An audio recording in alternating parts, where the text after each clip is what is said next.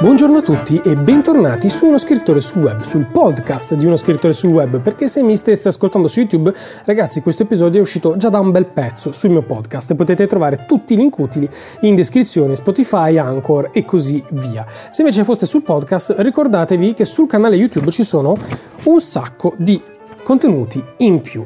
Non so, non so, eh, ma credo di no, che se sul mio canale YouTube sia già uscita la recensione di La signorina Fifi, una raccolta di racconti di Guy de Maupassant, ma non importa, nel caso uscirà prossimamente.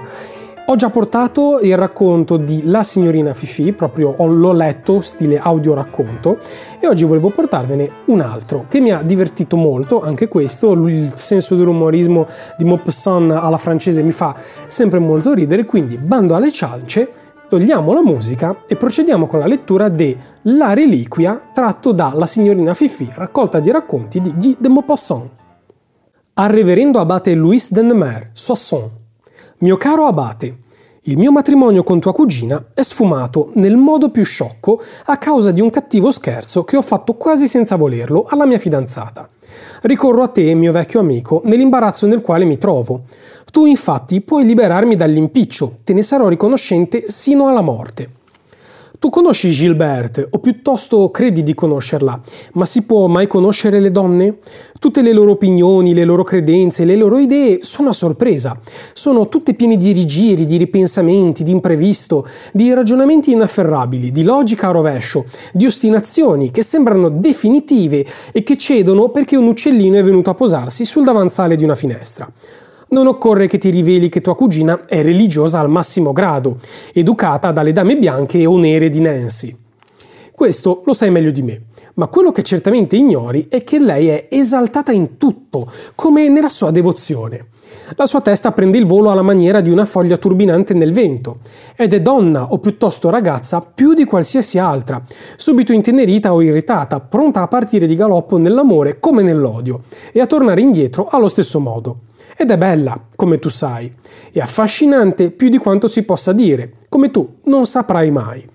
Dunque, eravamo fidanzati. Io l'adoravo, come l'adoro tuttora. Sembra mi amasse pure lei. Una sera ricevetti un telegramma che mi chiamava a Colonia per un consulto probabilmente seguito da un'operazione grave e difficile. Poiché dovevo partire il giorno dopo, corsi a salutare Gilberte e a dirle per quale ragione non avrei cenato in casa dei miei futuri suoceri il mercoledì, ma solamente il venerdì, giorno del mio ritorno. Oh, attento ai venerdì, ti assicuro che sono funesti. Quando parlai della mia partenza, scorsi una lacrima nei suoi occhi ma allorché annunciai il mio prossimo ritorno, si mise a battere le mani esclamando Che gioia! Mi porterete qualcosa! Mi basta poco, un semplice ricordo, ma un ricordo scelto per me. Dovete indovinare quello che mi farà più piacere, capite? Vedremo se avrete della fantasia. Rifletté per alcuni minuti, poi aggiunse: Vi proibisco di spendere più di 20 franchi. Voglio essere commossa dall'intenzione, dall'invenzione, signore, non dal prezzo. Poi, dopo un'altra pausa, disse a mezza voce, con gli occhi bassi: Se non vi costerà nulla in denaro e se sarà una cosa ingegnosa, delicata, io vi. vi bacerò. Fui a Colonia il giorno seguente. Si trattava di un terribile incidente che metteva nella disperazione un'intera famiglia. Un'amputazione era urgente. Mi venne dato alloggio, fui quasi segregato. Vidi solo persone in lacrime che mi assordavano. Operai un moribondo che corse il rischio di morire tra le mie mani. Rimasi due notti accanto a lui. Poi, quando vidi una probabilità di salvezza, mi feci accompagnare alla stazione. Ma mi ero sbagliato, avevo un'ora di tempo. Vagai per le strade pensando ancora al mio povero malato, quando mi si avvicinò un individuo. Io non so il tedesco, lui ignorava il francese.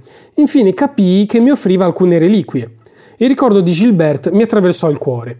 Conoscevo la sua fanatica devozione. Ecco trovato il mio regalo. Seguì l'uomo in un negozio di oggetti sacri e presi un pezzettino d'osso delle 11.000 fercini. La pretesa reliquia era rinchiusa in una graziosa scatoletta in argento antico, che mi decise alla scelta. Mi mise l'oggetto in tasca e salii nel vagone. Tornato a casa voglio esaminare di nuovo il mio acquisto. Lo presi, la scatola si era aperta e la reliquia era perduta. Ebbi un bel frugare in tasca a rivoltarla. L'ossicino, grosso quanto la metà di uno spillo, era scomparso. Io ho, tu lo sai, mio caro abate, una fede molto blanda. Tu possiedi una grandezza d'animo, un'amicizia capaci di tollerare la mia freddezza e lasciarmi libero, in attesa dell'avvenire, come tu dici, ma sono assolutamente scettico nei confronti delle reliquie dei rigattieri d'oggetti sacri, e tu condividi i miei dubbi assoluti a questo riguardo. Dunque, la perdita di quella parcella di carcassa di pecora non mi desolò affatto e mi procurai senza fatica un frammento analogo che incollai con cura all'interno del mio gioiello. Mi recai allora dalla mia fidanzata. Appena mi vide entrare, mi si precipitò incontro, ansiosa e sorridente. Che cosa mi avete portato? chiese. Finsii di aver dimenticato, ma non mi credette. Mi lasciai pregare, persino supplicare, e quando vidi che era pazza di curiosità, le porsi il sacro medaglione. Rimase stupita dalla gioia. Una reliquia! Oh, una reliquia! disse e baciava appassionatamente la scatoletta. Mi vergognai del mio inganno, ma fu presa da un'inquietudine che divenne subito un orribile timore e, fissandomi in fondo agli occhi, siete proprio sicuro che sia autentica? Assolutamente sicuro. E come? Ero in trappola. Confessare che avevo comperato quell'osso da un mercante ambulante voleva dire perdermi che dovevo dire? Un'idea pazza mi attraversò la mente. Risposi sottovoce, in tono di mistero. L'ho rubata per voi. Mi contemplò con i grandi occhi meravigliosi ed estatici. Oh, l'avete rubata? E dove? Nella cattedrale, proprio nel reliquiario delle undicimila vergini. Il cuore le batteva, veniva meno per la felicità. Mormorò: Oh, avete fatto questo per me. Raccontatemi, ditemi tutto. Era finita, ora non potevo più tornare indietro. Inventai una storia fantastica con particolari precisi e sorprendenti. Avevo dato 100 franchi al guardiano della cattedrale per visitarla da solo. Il reliquiario era in riparazione, ma io ero capitato proprio nell'ora della colazione degli operai e del clero. Alzando un pannello che poi rincollai con cura, ero riuscito ad impadronirmi di un ossicino o tanto piccolo che stava tra una quantità d'altri. Dissi una quantità pensando a quanti dovevano produrne i frammenti degli 11.000 scheletri di vergini. Poi mi ero recato da un orefice ed avevo acquistato un gioiello degno della reliquia. Non mi dispiaceva farle sapere che il medaglione mi era costato 500 franchi, ma lei non pensava affatto a questo. Mi ascoltava fremente, in estasi, e mormorò: Come vi amo! e si lasciò cadere tra le mie braccia. Osserva questo. Avevo commesso per lei un sacrilegio. Avevo rubato, avevo violato una chiesa, violato un reliquiario, violato e rubato sacre reliquie. E lei mi adorava per questo. Mi trovava tenero, perfetto, divino. Così è la donna, mio caro abate, tutta la donna. Per due mesi fui il più ammirevole dei fidanzati. Lei aveva organizzato in camera sua una specie di cappella sontuosa per collocarvi quella parcella di costola che mi aveva fatto compiere, come lei credeva, quel divino delitto d'amore. E si esaltava davanti ad essa sera e mattina. L'avevo pregata di mantenere il segreto per timore, dicevo, di venire arrestato, condannato, consegnato alla Germania. E lei aveva mantenuto la parola. Ma ecco che all'inizio dell'estate le venne un desiderio folle di vedere il luogo della mia impresa pregò tanto il padre e con tanta insistenza, senza confessargli la segreta ragione, che lui la condusse a Colonia, tenendomi all'oscuro del viaggio, secondo il desiderio della figlia.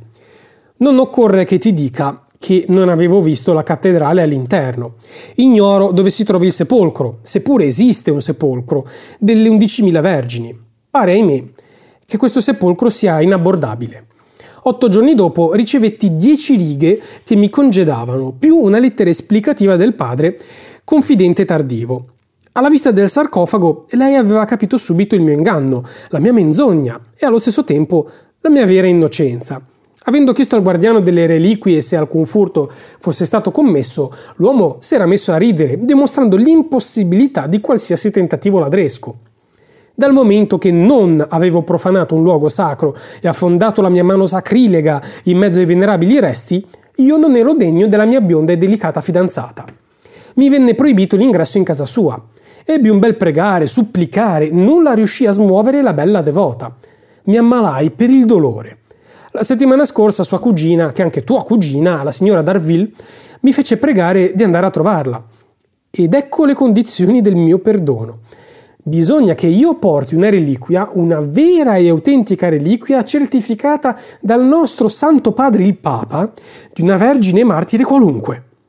Impazzisco per l'imbarazzo e l'inquietudine. Mi recherò a Roma se sarà necessario, ma non posso presentarmi al Papa all'improvviso e raccontargli la mia stupida avventura, e poi dubito che vengano affidate in mano a gente qualunque autentiche reliquie. Non potresti raccomandarmi a qualche monsignore o soltanto a qualche prelato francese che abbia in suo possesso frammenti di qualche santa? Eh, tu stesso non avresti per caso nelle tue collezioni il prezioso oggetto richiesto? Salvami, mio caro abate, e ti prometto di convertirmi dieci anni prima. La signora Darville, che prende la faccenda sul serio, mi ha detto: Quella povera Gilberte non si sposerà mai. Mio caro amico, vorresti forse lasciare tua cugina morire vittima di una stupida mistificazione? Ti supplico, fa che non sia l'undici millesima prima. Perdonami, sono indegno, ma ti abbraccio e ti sono molto affezionato. Il tuo vecchio amico Henry Pontal.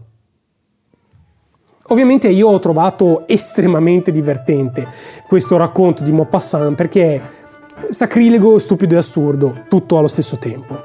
E naturalmente la sua visione della donna, e io questo mi pare lo abbia già detto sia nella recensione che forse nello scorso podcast quando ho letto La signorina Fifi, è una visione ottocentesca della donna, inevitabilmente. Quindi i presupposti su cui si basa il racconto sono forzati se fosse lui un autore odierno, ma ricordiamoci appunto che eh, si parla di un secolo e mezzo fa circa per l'uscita di questo racconto, quindi ce ne stiamo. Questo era tutto, io spero che vi sia piaciuto, vi lascio tra l'altro in descrizione i link per acquistare la raccolta di racconti La signorina Fifi che contiene anche questo racconto La Reliquia, vi assicuro che vale la lettura, è un libricino piccolino piccolino ma ne vale davvero la pena, sono quasi tutti molto belli e divertenti i racconti contenuti all'interno. E vi ricordo che come sempre in descrizione vi lascio la mia pagina Facebook, il mio gruppo Telegram, il mio account Goodreads, la mia raccolta PayPal e la mia raccolta Kofi, il link per l'acquisto del mio romanzo, il mio account YouTube oppure, se non il mio canale, scusate, YouTube, se, siete, se non siete sul podcast, il mio podcast se mi state ascoltando da YouTube. E per questo episodio è tutto e noi ci sentiamo alla prossima puntata.